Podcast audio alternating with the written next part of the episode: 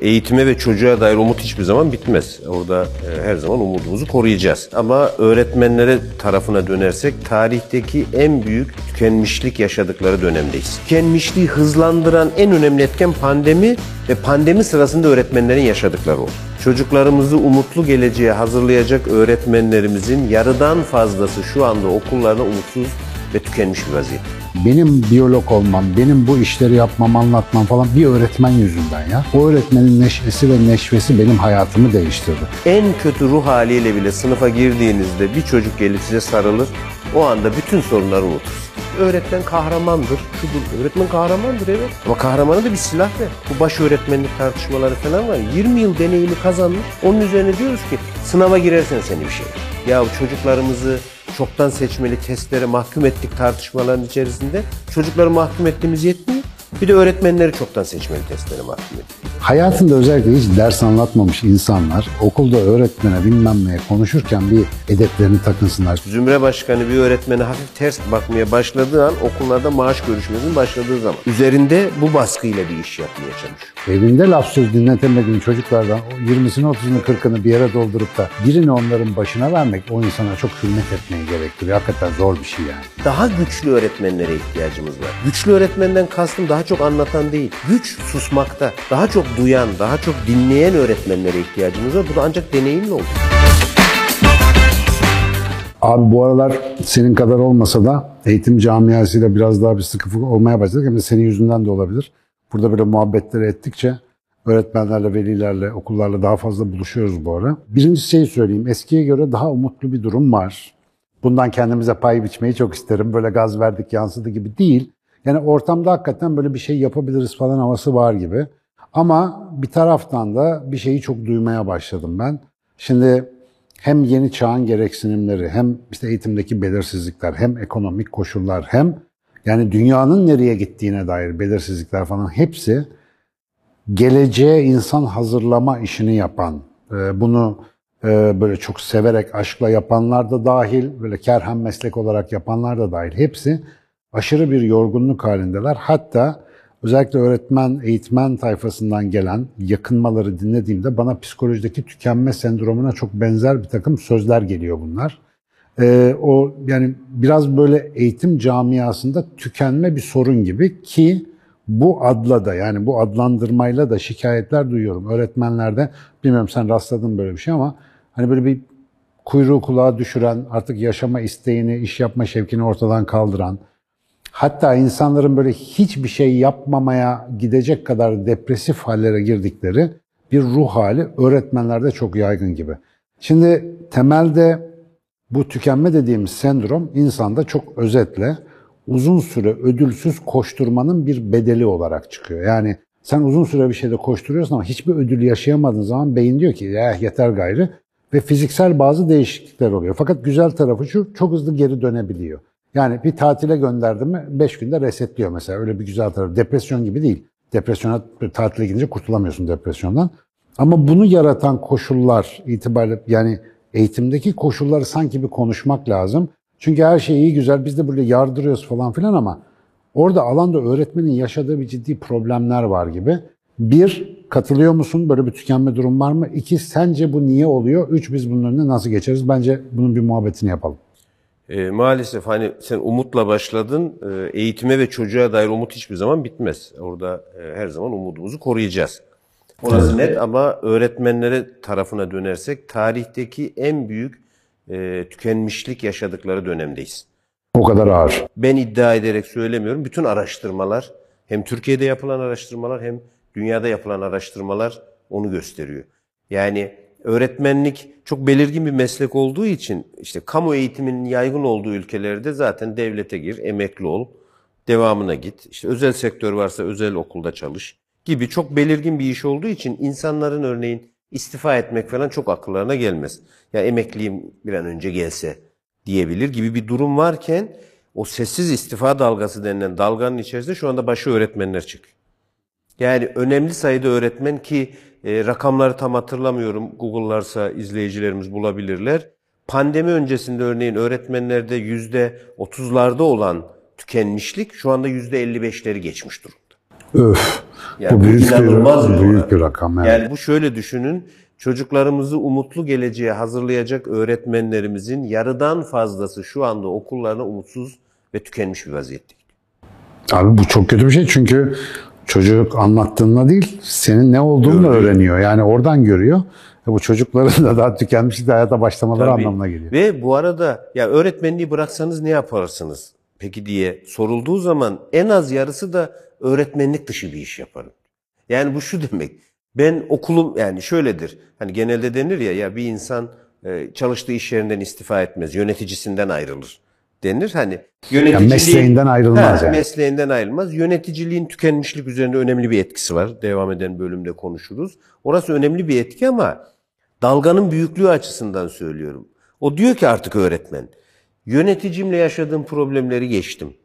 Okulumda yaşadığım problemleri geçtim. Ben artık bu meslekten bıktım. Yani ben istatistikleri biraz şu anda böyle okuyorum. Bu üzücü ya. Çok üzücü. Bunun Ki bu kadar- öğretmenlik gazla da yapılan bir meslek. idealist bir meslektir Bir- sonuçta. Bu arada şu kurtarmıyor. Öğretmenliği, ben de bir öğretmen olarak, öğretmenlikte tükenmişliğin önündeki en büyük bariyer şuydu bence. Öğretmeni koruyan şey şu. Hakikaten de bütün izleyen öğretmenlerimiz bilir. En kötü ruh haliyle bile sınıfa girdiğinizde bir çocuk gelip size sarılır. O anda bütün sorunları unutursunuz. Abi ben de çocuk kampına gittim ponçiye bağlıyorum çocukla beraberken çok Tam zor ya. öyle. Ama sorunlar o kadar büyümüş ki bu artık kurtarmıyor. Yani öğretmenlere sorsak galiba şunu derler. Sadece sınıfın içinde mutluyuz. Peki neden ya? Dertleri ne abi? Yani ben de şey. Ne abi dertleri? Fıstık gibi Al, şey vardır ya iyi. öğretmenle ilgili. Zaten kaç ay tatil yapıyor bir de Tabii maaş canım, alıyor ya falan. 3 ay tatil yapıyorsunuz. Ama Karı belli ki koca bir dert var. çalışıyorsunuz. Tabii. Size ne oluyor kardeşim diyorlar ama şöyle önemli bir şey oluyor. Şimdi tükenmişlikte sen güzel tarif ettin. Uzun süre ödülsüz koşmak dedin ya. Şimdi buradaki ödüller neydi? Çocukların sevgisi. Maaş ve diğer teknik ödülleri geçiyorum. Daha duygusal ödüller açısından. Toplumda gördüğünüz saygı. Saygı. kendinizi gerçekleştirme duygusu, anlam arayışınızda bir çocuğun hayatına dokunmuş olmanın sizde yarattığı değerlik gibi şeyler vardı. Sizi mesleğinize motive eden, yaptığınız işi sevmenizi sağlayan özellikler var. Bir kere bunların çoğu çocuk dışındaki her şey neredeyse ortadan kalktı. Bir ara kesitte bu dalgayı büyüten bir şey de pandemi oldu. Pandeminin hep hani doktorlar dikkat ederseniz pandemiden çok hakları olarak bu arada onu niye öyle yapıldı demiyorum ama bir kahraman olarak çıktılar. Onların mücadeleleri. Karizma yükseldi yani Karizmaları oraya çok dayandık. yükseldi. Karizma kaybeden öğretmenler oldu. Çok. Çok büyük. Yani düşünsenize evinde kendi çocuğuyla, kendi problemleriyle, kendi sağlık problemleriyle uğraşan öğretmenlerimiz aynı zamanda başka çocukların sağlıklı olması ve diğeriyle ilgili roller aldılar. Ama bütün bir pandemi boyunca işten kaçmak isteyen, çalışmak istemeyen, okullar aç, okulların açılmasını istemeyen bir profile döndürdüler ve toplum zaten azaltmış olduğu öğretmene değer verme duygusunu artık en dibine indirdi. Evet. Bir de eğitim okulda kapalı bir kutuydu. Şimdi evlerde, ekranlarda herkese Evet. açık bir deneyime dönüştü. Bir de deneyime o var dönüştü. yani. O yüzden tükenmişliği hızlandıran en önemli etken pandemi ve pandemi sırasında öğretmenlerin yaşadıkları oldu. Çünkü düşünsenize sizin de çocuğunuz var, sizin de sağlık sorunuz var. Siz de korkuyorsunuz e, virüsten. Diğerleri ve hala hiçbir şey olmamış gibi hayatınıza de- devam edip eğitim öğretim yapmanızı istiyor. Bir kere bence bu onların kalbini kırdı. Burada önemli bir kırıklık yaşadılar. Bir taraftan Harcanabilir gibi bir durum çok var. harcanabilir gibi oldu. Yani azıcık ortalık karışırsa çocuklarınızın bir yıl eğitimi için bizim bütün hayatımızı rahatça gözden çıkabiliyorsunuz dediler bence. Her ebeveyn olarak burayı bence bir duymalıyız. Yani onlara değersiz olduklarını hissettirdik. Çok. Abi ben şöyle bir şey söyleyeyim. Benim Allah'tan çocuklarım büyüdü. Ben son katıldığım 2-3 veli toplantısında hani velilerden bir ikisini çekip ağızlarının ortasına birer tane yerleştirmemek için kendimi zor tutuyorum. Hani doktora Google'dan öğrendiğiyle hava satan densiz modeli vardır ya veliler arasında çok fazla var. Yani bir şekilde öğretmenin yeterli yetersizliği ayrı konu ama abi sen bir velisin bir sakin ol yani. Bu insana öyle müdahale ettiğinde sonuçta ne bekliyorsun sen? bek- O çocuğuna nasıl o bir otorite olarak bir örnek figür olarak yanaşacak? Hani o e, ayarsızlık diyelim muhtemelen senin dediğin şartlarda daha bir abarmış gibi. Çok gözüküyor daha vardı ve düşünsenize bazen bir problemi daha rahat karşılarsınız ama pandemide dediğim gibi sizin de zayıf düştüğünüz bir zamanda bu bir kere çok ağır geldi. Ben birinciyi burada buna koyuyorum. İkincisi Ebeveynler kısmı en güçlü ikinci etken ebeveynler gözüküyor ilginç bir şekilde. Yani bunu yeni nesil ebeveyn diye illaki etiketlemek de istemem ama ebeveynin okula ve öğretmene olan tavrı, kendi çocuğu ve öğretmenden olan beklentisinin karşılanamaz yüksekliği, Karşılanamaz yükseklik. Bu çok önemli. Sen bunu sık kullanırsın. İnsanlar ne talep ettiklerinin farkında değiller. Yani e, kendileri gibi bir sürü insan- insanın da aynı şeyi talep edebileceğini düşünmeden, düşünmeden, talep etme. düşünmeden çok talep şey bu. ediyor. O yüzden de o beklentiyi karşılayamayacağını biliyor olmak, bu, bu beklentiyle kavga etmekten yorulmuş olmak. Çünkü her veli bir şey talep ettiğinde senin dediğin gibi bunu bir tek o söyledi zannediyor. Ama aynı öğretmen bunu 40 kişiden duyuyor. Evet. Ve bir süre sonra dayanamamaya başlıyorsunuz. Vallahi Çekilir ben- dert değil kısmını bir kere net olarak yaşıyorlar.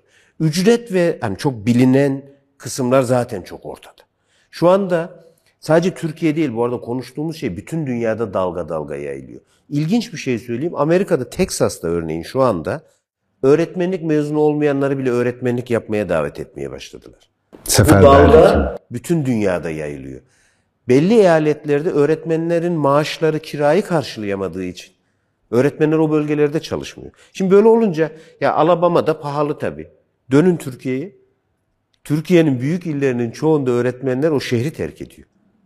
Çünkü mevcut kira artışlarıyla bunu karşılama şansı olmadığını İstanbul'da öğretmenlik yapılamaz bana sorarsan. Yapılamaz. Yani şu anda öğretmen maaşını düşünün. İstanbul'daki ortalama bir semtin kirası aynı şeye düşmüş durumda ve harcadıkları zaman, emek, hani bazılarına çok kısa geliyor.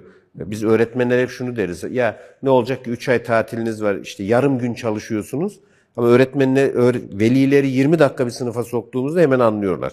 Siz siz gerçekten çok çalışıyormuşsunuz diye. Ya bir daha Bunu- sadece okul zaman olmuyor ki bu. Müfredat hazırlığı var, yıllık Tabii, bilmem neler, o raporu, hiç busu. görülmüyor zaten. Tabii. Bizde o sanki sınıfa giriyorsun 40 dakika, girdin çıktın. Oraya girip çıkabilmek için harcanan zaman, onun niteliğini artırmak için harcanan zaman gözükmüyor. Bu da Galiba şunu söylesem iyi olur. Hayatında özellikle hiç ders anlatmamış insanlar okulda öğretmene bilmem neye konuşurken bir edeplerini takınsınlar. Çünkü ben erişkin çocuklara işte üniversite gençlerine ders vermeye giriyorum. Abi o bile zorlayıcı. Ki hani evinde laf söz dinletemediğin çocuklardan o 20'sini 30'unu Tabii. 40'ını bir yere doldurup da birini onların başına vermek o insana çok hürmet etmeyi gerektiriyor. Hakikaten zor bir şey yani. Diğeri şu, yönetici, yani orası da hala ilginç bir ilginç demeyeyim de orası da hala en etkin durumlardan bir tanesi şu. Yöneticiler, bu arada bu öğretmen tükenmişliği en az kimin gündeminde diye bir şöyle baktım. Eğitim yöneticilerinin. Yani okul müdüründen tutun, özel okulsa okulun kurucusuna, bakanlıksa bakana kadar çıkın. Eğitim yöneticilerinin birinci gündemi öğretmen tükenmişliği değil. Asker acıkmaz. Asker gibi. acıkmaz gibi ya. Tabii. Yani bunun ben çok kafa yordum buna. Şöyle düşünüyorum. Acaba eğitim yöneticilerinin niye gündeminde değil? Öğretmen tükenmişliği. Bunun birkaç nedeni olabilir. Biri şu olabilir. e, Ya 15-20 yıl çabalamış müdür olmak için. O kadar zor elde etmiş ki o pozisyonu. Biraz da tadını çıkarayım. Diyor. Hatta bunu da galiba şöyle görüyor. Ya biz de buralara kolay gelmedik. Siz de biraz mücadele edin kardeşim diye bakıyor. Aslında bu bir taraftan bir kuşaklar çatışması da. Aynı zamanda çok ağır konuşma riskim olan bir yere geldik. Üniversiteler de ayrı, aynı çünkü. Yani böyle akademisyene masa sandalye muamelesi yapan bir yönetim çok yaygın birçok üniversitede mesela. Yani perdelerin rengine karar verirken akademisyenin durumundan çok daha fazla özen gösterildiği zamanları yaşadım. bir şey söyleyeceğim. Şimdi bu öğretmenler dedim ya şu anda bu arada dünyadaki istatistiklerde gözüken manzara şu. Türkiye'de spesifik bir şey ben en azından görmediğim için bilmiyorum. Bütün meslek grupları arasında en yüksek tükenmişlik K12 dediğimiz ilkokul, ortaokul, lise öğretmenlerinde. En yüksek bütün meslek gruplarının içerisinde. Eğitimle ilgili meslek gruplarının içerisinde işte ilkokul öğretmenleri, ortaokul öğretmenleri tükenmişliğin en düşük olduğu grup hangisi eğitimciler arasında hatta genel meslekler arasında? Neyse. Profesörler. Yani karpuz misali. Yat kal. Çok ilginç değil mi? Tabii. Profesörler en az mesleki tükenmişlik Yok yaşıyor. profesör hakikaten diyor. Bak benim halime gevşek gevşek. Oh ne güzel yani. Abi şey çünkü zorlama yok ki orada. Yani okul yöneticisinden çok farklı değil bir profesörün durumu. Yani Türkiye'de zaten dünyanın genelinde eğitime bak, eğitimin ana amacını herkesi profesör yapmak gibi gözüküyor. Herkes akademik bir yerden gelecek. Bunun da ucu profesörlük. Bizim mesela ülkede profesörlük çok net söyleyeyim sana. Doçent olduktan sonra 4-5 sene karpuz gibi yat. Bir şey yapsan da olur, yapmasan da olur. Çok böyle göze sürme. Bir kadrosal bir değişiklik oluyor ve sen profesör. Ondan sonra da ömrün billah kimse seni sınamıyor biliyor musun? Biz manyak gibi böyle sağda solda gezip kendimizi göstermesek dünyanın bize haberi Tabii. yok. Otur orada. Ya emekli olana kadar hiçbir performans göstermene sebep yok. Tükenmişlikleri yok ama çürüyorlar farkında değiller. Bu sistemde çürütüyor. Tükenmişlik çabayla ala- alakalı bir aşınma Evet, çok. meselesi. Öbür taraf ise konfor alanında çürüme dediğim hikaye. O yüzden onlar Onun başka bir kötü. Belki konuşuruz. Orası berbat canım. Orası çok kötü. Beyinleri küçülüyor adamların Evet. ya. Bir şey var. Deniz anası modeli vardır bir e, şu anda Latince ismini hatırlayamadım. Bu böyle hareketli formda suda yüzer. Yaşlandığı zaman oturur bir kayana, kayaya tutunur. Önce sinir sistemini yer. Sonra yeni sinir sistemi yapar ve genç olarak hayatına devam eder. O oturup da sinir sistemini yediği ana profesör anı diyorlar. Yani öyle artık beyin emeğine ihtiyaç yok. Sabit pozisyona geçtiği için. Hani o hiç güzel örnek alınacak bir şey değil. Demek ki tükenme olmaması da her zaman iyi bir şey değilmiş. Onu Evet. söyleyeyim yani. Bu arada çok baba hocalarımdan, profesörlerimden hemen burada bir el sallayıp onları hariç tuttuğumu belirterek üzerinden alınmamalarını rica edeceğim. Ama maalesef böyle bir yaygın durumumuz var. Abi saydığın konu şu anda öğretmeni genel olarak cehennemde yaşayan bir varlık olarak gösteriyor. Yani hiç iyi bir durum değil. Dediğim gibi benim çocuklarım büyüdü. Pandemide öyle yani küçük kızım hariç hani çok o da bir büyük bir sorun yaşamadı şey itibariyle ama hakikaten şu pandemi döneminin hızlandırdığı mesele daha dün pandemiden önce gördüğüm meseleleri düşününce onların durumunu berbat etmiş vaziyette. Ama bazı okullarda, bazı yerlerde çok mutlu öğretmen grupları da görüyorum ve seninle bu konuyu daha önce konuşmuş olsaydık onlara gider sorardım. Yani siz nasıl bu kadar mutlusunuz, nasıl bu kadar rahatsınız gibi. Buna düşmeyenlerin formüllerini galiba öbürlerine uygulayabiliriz. Yani sen böyle rastladın mı? Hakikaten şu anda bu şartlara rağmen gayet böyle iyi durumda çalışan, idealist bir şekilde mesleğine devam edebilen insanlar ve bunlar hani bu ortamdan nasıl etkilenmiyorlar? Öyle bir formül verebiliyor muyuz acaba dışarı? Aslında tam formülü veremeyiz ama her işte olan, şimdi profesörün sen anlatınca tükenmişliğinin önündeki engel bir şeyi yakaladım. Öğretmende de tükenmişliği az yaşayanın bir şeyi var. Profesör olmak şu şansı veriyor ya. Örneğin sen işte kitaplar yazıyorsun, söyleşiler yapıyorsun, YouTube yayınları. Kendini gerçekleştirebilmek için çok sayıda alan buluyorsun. Heh, yerin var. En güzel tarafı. Galiba Tabii ki. profesörlüğün, işte akademik alanın yarattığı şey o. Öğretmenler için kim mutlu derseniz, yani öğretmenlere tek tek bir okul, bir bölge demek çok zor ama kim mutlu dediğinde birkaç ortak özellik yakalayabiliyorum.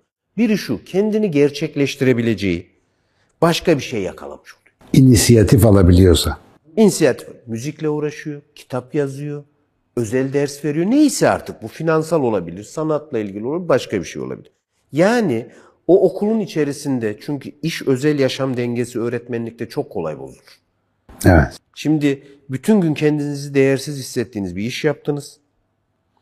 Eve geldiniz finansal işlerinizle, çoluğunuzla, çocuğunuzla ilgilendiniz. Ertesi gün aynı yere gidiyorsunuz. Şimdi hiç arada bir zihninizi boşalttığınız, kendinizi değerli hissettiğiniz hiçbir şey yok. Şimdi bu araya bir şey koyabiliyorsa bir kere bu çok kıymetli olur. Instagram'daki bazı eğitmen arkadaşlar mesela onlar çok şen şakrak gözüküyor. Çünkü orada devamlı böyle hap bilgiler paylaşıyorlar, bir şeyler velilere ulaşıyorlar. Bir varlık gösterebildikleri için o yaptıkları iş onların muhtemelen mesleki tatminini destekleyen bir şey. Kesinlikle. Hani böyle şey ya Instagram fenomeni öğretmenler çok da tartışma konusu. Bazen etik dışı işler ben de görüyorum. Hani çocuk kullanımı ile ilgili falan. Bunlar başka tartışma ama ben destekliyorum. Şu nedenle destekliyorum. Yani görülme ihtiyacı. Bakın tükenmişlikteki birinci şey ne dedik? Görülme ihtiyacı. Tabii. Biz görülme ihtiyacını çözememişiz sistem olarak. Kimse görmüyor gerçekten. Kimse görmemiş. O kendine görünebileceği alanlar yaratmış. Bari buna saygı duyalım. Tabii. Onun görülme ihtiyacına saygı duymadık. Görüldüğü yere bari saygı duyalım. Ki bir hadsizlik ya da terbiyesizlik ya da e, işte nasıl diyelim böyle hiçbir şeyler yapmadıktan sonra bir eğitmenin dikkat çekebilmesi için cebinden hakikaten bir değer çıkarması lazım ortaya. Bu da takdir edilecek Bu da şey. takdir edilecek Ya ö- öğrenim psikolojisine dair ya öğrencinin durumuna dair böyle trikler, koçluk vari işte e, destek bilgileri paylaşmak mesela harika bir şey. Bu da bir çalışma gerektiriyor. Yani. Öyle. Güzel bir şey. Yani o yüzden bu görülme ihtiyacın, bu bazen bir kurum içerisinde oluyor. Öğretmen şunu biliyor. Ben İki yıl ya da üç yıl burada çalışırsam yönetici olacağım, zümre başkanı olacağım, okulun müdürü ben olacağım. Çünkü bizim okul hep kendi öğretmeninden müdür yapıyor. Ya da ben devlette çalışan bir öğretmenim biliyorum ki şu tarih geldiğinde tayinim çıkacak. Şu tarih geldiğinde şu pozisyona aday olacağım. Şu tarih geldiğinde maaşım şu kadar artacak. Öngörülebilirlik. Türkiye'deki önemli problemlerden biri şu. Mesleğe yeni başlayan öğretmenlerle kıdemli öğretmenler arasındaki maaş farkının en az olduğu ülkelerden biriyiz. Bu ne demek? Yani ben 20 yıl deneyim kazandıktan sonra sistemin bana verdiği hiçbir şey yok. Hatta bugünlerde de diyor ki Senin bu meslekte biriktirdiğin deneyim kimsenin deneyim umurunda değil. Kimsenin umurunda değil. Şu anda şunu yapıyoruz biz. İşte bu baş öğretmenlik tartışmaları falan var. ya, 20 yıl deneyimi kazanmış. Onun üzerine diyoruz ki sınava girersen seni bir şey yapar. Ya şimdi benim o deneyimim, gösterdiğim, gösteremediğim şeyi bu saatten sonra ya çocuklarımızı çoktan seçmeli testlere mahkum ettik tartışmaların içerisinde. Çocukları mahkum ettiğimiz yetmiyor. Bir de öğretmenleri çoktan seçmeli test. Abi yolda test et. Periyodik Yolda olarak test et, periyodik test et. yani kontrol et onları bakalım ki. iyi gidiyorlar mı diye. Yani- Niye sonunda yapıyorsun bunu? Sonunda niye yapıyorsun? Ya da sonra sınava sokuyorsun hepsine veriyorsun neredeyse. Tabii. Şimdi Basit bir şey yapıyorsun falan. yani 100 kişinin sınava girdiği yerde 95 kişi 100 alırsa o 100 alanlar bunu değerli hisseder mi? Ölçme değerlendirme bölümleri ağlıyor şu anda mesela. Tabii yani şimdi kimi kandırıyoruz? Bir taraftan da sanki devlet özel sektör gibi davranıyor ya bir taraf. Bak dışarıda atanmayı bekleyen binlerce öğretmen var. Ee, E şey, atananlara ne yaptık? Atananların haklarını, sosyal haklarını, toplumdaki konumlarını nereye getirdik ki atanamayanlara? Atanamayanlar çaresizlikten bir yere talip olmaya çalışıyorlar. O yüzden bunun onun kendini gösterebileceği alanlar, kendini gerçekleştirebileceği alanların öğretmenin önünde net tarif ediliyor olması lazım. Bunun özel sektör kısmında ne var? Maaş güvensizliği. Ayın biri geldi maaşım yatacak mı yatmayacak? Pazarlıkla ücret belirlemek. Yılın sonunda çalışacak mıyım, çalışmayacak mıyım? Şimdi Ocak ayı geliyor, öğretmenleri bir kaygı almaya başlayacak. Ben onu şey diyorum, zümre başkanı bir öğretmene hafif ters baş- bakmaya başladığı an okullarda maaş görüşmesinin başladığı zamandır. Üzerinde bu baskıyla bir iş yapmaya çalışıyor. Ve bunların hepsinde de ne var? Ya dışarıda çok öğretmen var. Dışarıda çok öğretmen yok. Bakın Amerika'da da çok öğretmen vardı. Abi genellikle her şeyi devletten bekleme taraftarı değilim ama konu örgün eğitim olunca bu milli eğitim meselesi olunca devlet burada kaçınılmaz olarak standart belirleyen kurum oluyor. Çünkü en büyük öğretmen istihdamı yani bu müfredatı çekip çevirme işi falan tamamen bir bakanlık uhdesinde bir şey. E şimdi dolayısıyla ben şunu görüyorum sen senin anlattıklarından devletin eğitimle özellikle öğretmenle ilgili politikası hiç güzel bir standart oluşturmuyor.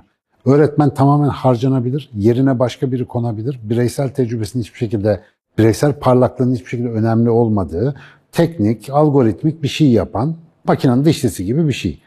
E şimdi abi bu çok ayıp mesela, bu çok ayıp.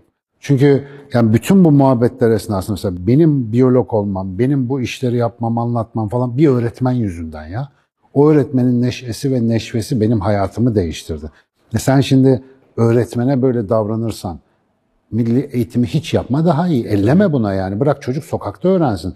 Çünkü tükenmiş öğretmenle karşı karşıya gelen çocuk o hocanın vermeye çalıştığı ne varsa lanet olsun ona diyecek. Yani bu bunun hayatını mantar etmiş. Ben bunu öğrenmek istemiyorum arkadaş ve aslında tahammüden yönetmeyi beceremediğimiz bir şeyle istemli cehalet pompalıyoruz gibi nesile. Bu çok korkunç bir sonuç yani. Ve hiçbir eğitim teknolojisi, hiçbir eğitim yöntemi bunu aşamaz abi. Öğretmen dediğin o insan olarak vitrinde bulunan kişinin durumu çok çok tehlikeli. Vallahi efkarlandım. Başına böyle umutlu falan girdim ama çok Yok, ağır mevzu ya. Yani insanın olduğu yerde umut bitmez bir kere ben. E tabii. Hele hele çocuğun ve öğretmenin olduğu yerde hiçbir şey olmaz. Öğretmenler meslek grubu olarak dünyanın kolay kırılan, ben mesela en zor sınıf öğretmenleriyle çalışırım. Sadece ben değil, bütün eğitimci çok naiftirler. O çocuklarla kurdukları ilişki üzerine onlar da çok naif olur. Biz asla okul yöneticisi olarak mesela sınıf öğretmenlerini kıramayız. Değil mi? Böyle bir şey var. Bu o mesleğin getirdiği bir saygınlık. O onu bir iktidar unsuru olarak başkalarına kullanıyorsa bu hata olabilir. Ama o saygıyı bir kere e, hak ettiğini düşünüyorum ve mutlaka çok kolay bu iş döner. Şimdi bir bütüncül bir eğitim politikamız olmadığı için Şimdi eğitim politikası dediğimiz şeyde biz hep müfredatı, başka şeyleri tartışıp duruyoruz ya. Ana kaynak öğretmen. İyi öğretmenin eline en kötü müfredatı da verseniz çocuğu iyi eğitir. Elbette. Elbette yüzde yüz. O yüzden biz hep şöyle müfredatı şöyle değiştirirsek Matematikte şu konuyu 3'te değil de 2'de anlatırsak iyi öğretmen hangi sınıfta anlatması gerektiğini bilir zaten. O yüzden kaynaklarımızı biz binaya, kitaba, diğerine harcıyoruz ve öğretmene diyoruz ki senin önemin gittikçe azalıyor. Ben bu dijital çağda ve bilgiye bu kadar kolay ulaşılan çağda rehberin ihtiyacı, rehbere olan ihtiyaç arttığı için Elbette. öğretmene olan ihtiyacın daha da arttığını düşünüyorum. Çok fazla. Daha güçlü öğretmenlere ihtiyacımız var. Güçlü öğretmenden kastım daha çok anlatan değil. Güç susmakta. Daha çok duyan, daha çok dinleyen öğretmenlere ihtiyacımız var. Bu da ancak deneyimle oluyor. O yüzden bir kere Milli Eğitim Bakanlığı cephesinden daha büyük bakıp yani bu ülkenin gelecekteki kaynaklarını, gelecekteki umutlarını yetiştiren bir kaynaktan bahsediyoruz. En kıymetli kaynağımızdan. Değil mi? Çocuklar en kıymetli kaynağımız diyoruz. Evet. Onları işleyecek olan ekip burada duruyor. Şimdi bu ekip birinci önceliği olmazsa bakanlığın ya da toplumun, birinci önceliği olmazsa Toplumun. toplumun biz bunu ilerletemeyiz. Mümkün değil. Burada dururuz. Ve buna çok kolay gelebilir. Bir, ekonomik anlamda güçlendirilmeleri gerekiyor. Ben 1997'de Cizre'de öğretmenlik yaptım. Cizre'de büyük bir öğretmen problemi vardı. Ee, o yüzden bütün meslekten öğretmenleri atadılar o yıllarda. Bütün özür diliyorum öğretmen olmayanları da öğretmen olarak atadılar. Çünkü öğretmen bulunamıyordu Güneydoğu'ya. 1997'den bahsediyorum. 1997'de artık çatışmaların falan oldukça azaldığı bir dönemdi. Yine güvensizlik vardı ama kimse gelmiyordu. O bölgeye gidilmez diyor. 1991'de Cizre'de öğretmen fazlası varmış. Çatışmaların ortasındayken. Nedeni ne? Olağanüstü hal tazminatı. Ya buyurun. Devlet otomatik demiş ki ya buradan öğretmenleri çekersem ben buradaki çatışmayı bitiremem. O zaman ne yapalım demiş. Öğretmenlere demiş ki bir maaşınız da bankaya yatıyor. Buradan giderken o kadar da tazminat alarak gideceksiniz. 10 yıl, 15 yıl çalışan, emekli olan öğretmenler var. Şimdi Şırnak'ta çalışan bir öğretmenle İstanbul, Kadıköy'de çalışan bir öğretmenin arasında bir fark yok. Ve sonra şunu diyoruz, ya bu Güneydoğu'dan niye insanlar kaçıyor? Şimdi biz bunu bir tek şuna bırakmışız. Öğretmen kahramandır, şudur. Öğretmen kahramandır evet. Ama kahramana da bir silah ver. Bir şey yap. Orada kalması için bir gerekçe ver. Şimdi bu gerekçeyi vermediğimizde bütüncül bakmamanın bu iki örnekle şu nedenle anlatıyorum. Şimdi dönüyoruz. Eğitime harcanan paralar, kaynaklar, ebeveyn ilgisi açısından Şırnak'taki çocukla Kadıköy'deki çocuğu kıyasla. Şimdi Şırnak'taki çocuk kalabalık bir ailede, kalabalık bir sınıfta deneyimsiz bir öğretmenin eğitim görüyor. Suadiye'deki çocuk az sınıfta deneyimli öğretmenle okul dışında da ona para harcayan ebeveynleriyle. Ve biz sonra diyoruz ki bu ülkede eşit koşullarda çocuklarımızı eğitin Fırsat eşitliği falan filan. falan filan. Şimdi siz fırsat eşitliğini konuşacaksanız o zaman buraya neyi sağlarımı konuşacaksınız? İşte devlet abi normalde bu işe yarar. Mesela Türkiye Radyo Devlet Televizyon Kurumu olmasa ne türkülerimiz vardı, ne sanat müziğimiz vardı, ne arşivler vardı. Belki Neşet Ertaş'ı bile unutacaktım memleket. Ama işte mesela devlet orada görevini iyi yaptığı için bugün bir kültür arşivimiz var. İşte bu eğitimi de yani böyle hakikaten dezavantajlı bölgelere zorla değil yani zorla bunu Nazi Almanya'sında yaptırabilirdin. Hakikaten teşvikle yapabilsek. Teşvikle yapmak. Ki söylediğine göre dönem dönem bunu becerdik. Yani bugün her şey bilmiyorum insanlara nasıl tuzu kuru gözüküyor ama eğitimde insan kaynağı anlamda ciddi kriz yaşadığımız bir dönemdeyiz. Bir de şimdi biraz önce öğretmenin rehber olmasından bahsettim. Artık öğretmek değil esası rehber olmak. Ya hayatla oynayamayan, teknolojiye aşina olmayan, hakikaten oynayarak hayatı öğrenmeye vakit bulamayan bir öğretmen nasıl önderlik edecek, nasıl lider olacak çok zor. Ama ee, yani bu meselelerin her tarafta konuşuluyor olmasını da ben pozitif bir şey olarak görüyorum. Herhalde birileri duyuyordur.